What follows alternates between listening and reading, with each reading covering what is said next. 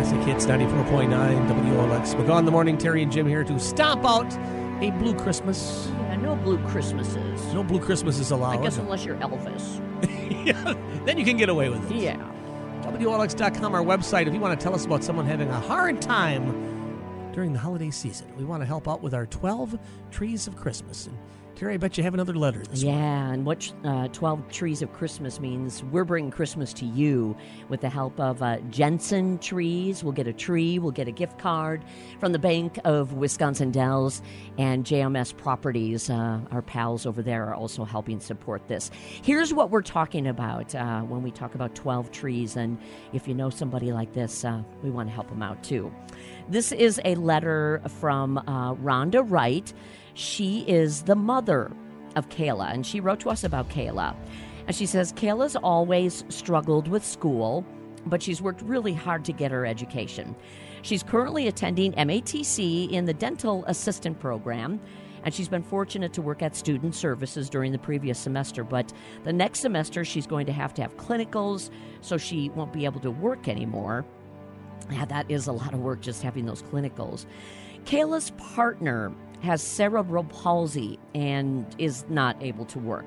Now, their oldest child, born at 24 weeks, also has cerebral palsy and uh, has suffered some other setbacks due to his trauma at birth, but is really doing amazing. He is definitely a miracle. He's six years old now and he is beating all the odds.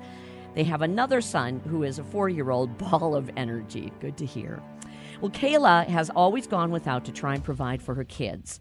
She is so sad this year that she can't give them the kind of Christmas she would like to be able to give them. And then um, Kayla's mom, Rhonda, goes on to say, P.S., her car is also having some troubles. So this is just adding to her stress and financial burden. So, Rhonda, thank you for sharing Kayla's story.